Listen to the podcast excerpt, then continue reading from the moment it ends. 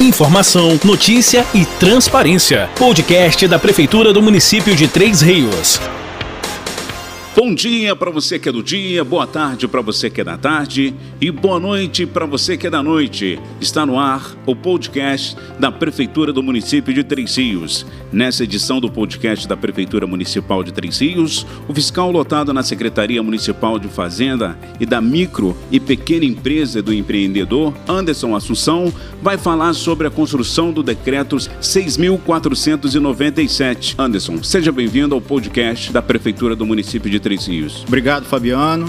É um prazer estar aqui trazendo informações à população tririense. O Comitê de Enfrentamento ao Covid-19 realizou duas semanas de reuniões para conter o avanço do coronavírus em Três Rios. Qual foi a maior dificuldade na conclusão do decreto? Fabiano, a maior dificuldade, e que eu acho que é a dificuldade que todo o país está enfrentando e que todo mundo nessa pandemia, é você conciliar saúde, enfrentamento da pandemia, preservar vidas com economia, manter os serviços, o comércio, ou seja, a economia girando. Essa foi a maior dificuldade na construção desse decreto, mas nós tivemos o apoio de um comitê com vários técnicos envolvidos. Nós também pesquisamos o que outros municípios já haviam é, realizado em termos de decreto, em termos de bandeiras, e nós conseguimos aí construir algo que pudesse manter a economia ativa, o comércio, o serviço, a prestação de serviço, a indústria e também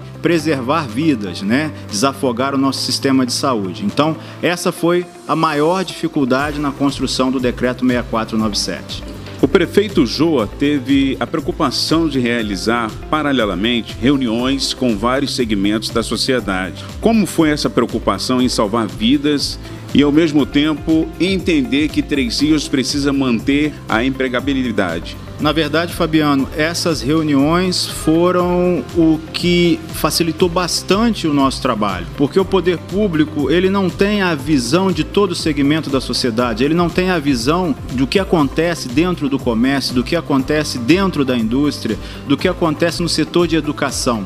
E a partir do momento que o prefeito Joa chamou para conversar todos esses segmentos, o segmento religioso, né, os padres, os pastores, o segmento da prestação de serviços, o segmento das academias de ginástica, que são importantíssimas aí para o aumento da imunidade nesse período que a gente está vivendo, o segmento da educação, com representantes do ensino médio, fundamental, superior, cursos livres. E aí, a partir dessas reuniões, nós começamos a entender que esses segmentos já estavam se preparando para essas restrições. Eles já estavam tomando medidas de combate e enfrentamento à disseminação do vírus. Então, esse entendimento, ouvir o outro lado e não somente achar que um decreto unilateral vindo só do poder público poderia solucionar o problema, foi o, o, a chave para que a gente pudesse construir juntos, né, em quatro, seis, oito, dez mãos, um decreto que pudesse conciliar a, a saúde, conciliar a manutenção da vida, a preservação da vida, mas também a economia, que é muito importante aqui no nosso município. Como a fiscalização vem agindo com os possíveis desrespeitos às regras, principalmente com as festas clandestinas. Nesse momento, a fiscalização tem uma preocupação muito grande com alguns estabelecimentos que possam vir a promover aglomeração, mesmo que indiretamente, estabelecimentos grandes, de grandes portes. E enquanto as festas clandestinas, essas a gente pede encarecidamente à população que evite nesse momento de bandeira vermelha.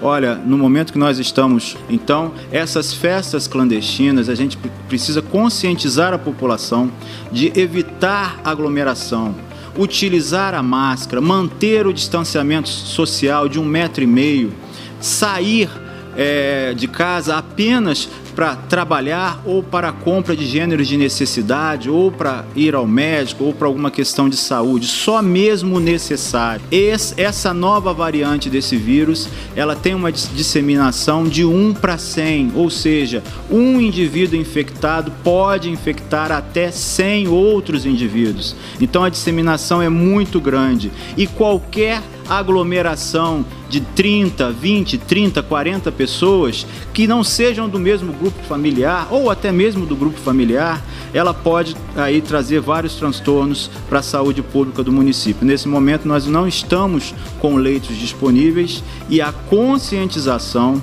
e a coletividade no entendimento de enfrentar esse vírus são as palavras que a gente tem que ter em mente aí. Então eu peço encarecidamente, nos ajudem, é, denunciem algum tipo de festa ou evento que promova aglomeração. Eu peço aos jovens de Três Rios que tenham essa consciência. Essa nova variante, ela não está mais só na população idosa, na população acima de 60, 65 anos. Ela está afetando também jovens, jovens de 40, na faixa etária de 30 anos. Então, tenham consciência. Bom, é muito importante que o Anderson falou aqui e conscientizando também as pessoas que estão nos ouvindo nesse exato momento que a luta é de todos. Não adianta a prefeitura, a fiscalização fazer a sua parte e você, que de repente que está aí nos ouvindo agora, não, não fazer a sua parte. Né? De repente você vai para uma festa clandestina, você vai para lá, dança, curte a noite toda e vai para casa, você tem seu avô, tem a sua avó, ou até você mesmo tem algum problema de saúde, aí você já viu o que, que vai dar.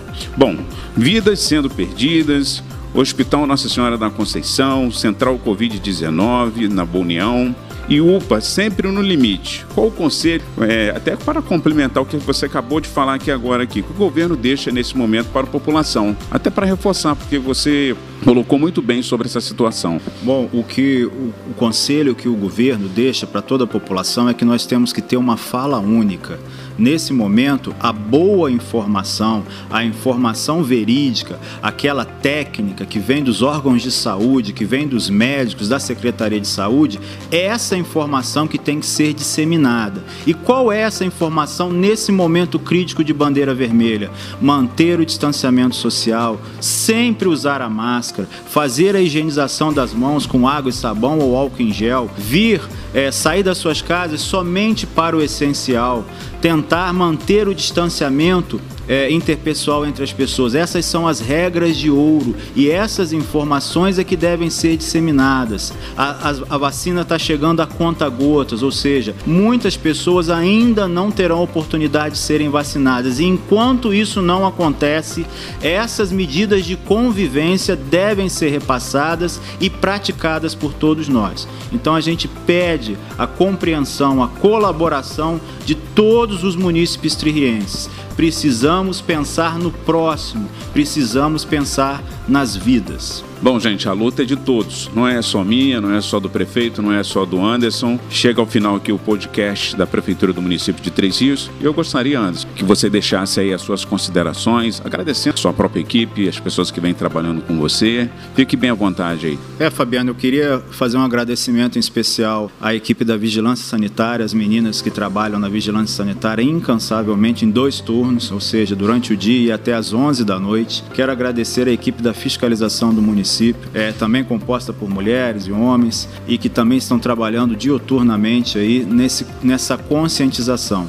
A fiscalização, em primeiro lugar, ela é de orientação, ela é orientativa. Ela não busca, no primeiro momento, fazer a punição. A fiscalização punitiva, ela entra realmente quando é, nós não estamos obtendo êxito em que os estabelecimentos, as pessoas cumpram as regras e as medidas sanitárias. Então vai aqui o meu agradecimento a toda a equipe de governo também que tem nos dado suporte para que a gente possa enfrentar essa pandemia aqui no nosso município. Muito obrigado e eu espero que a população acredite no nosso trabalho e também nos ajude no combate e na disseminação desse vírus. Bom, recebemos hoje aqui no nosso podcast Anderson Assunção, agradeço a todos aí que acompanharam o nosso podcast, que volta semana que vem. Meu muito obrigado. Você acabou de ouvir o podcast da Prefeitura de Três Rios. Nos siga nas redes sociais, arroba Prefeitura de Três Rios, no Instagram e no Facebook.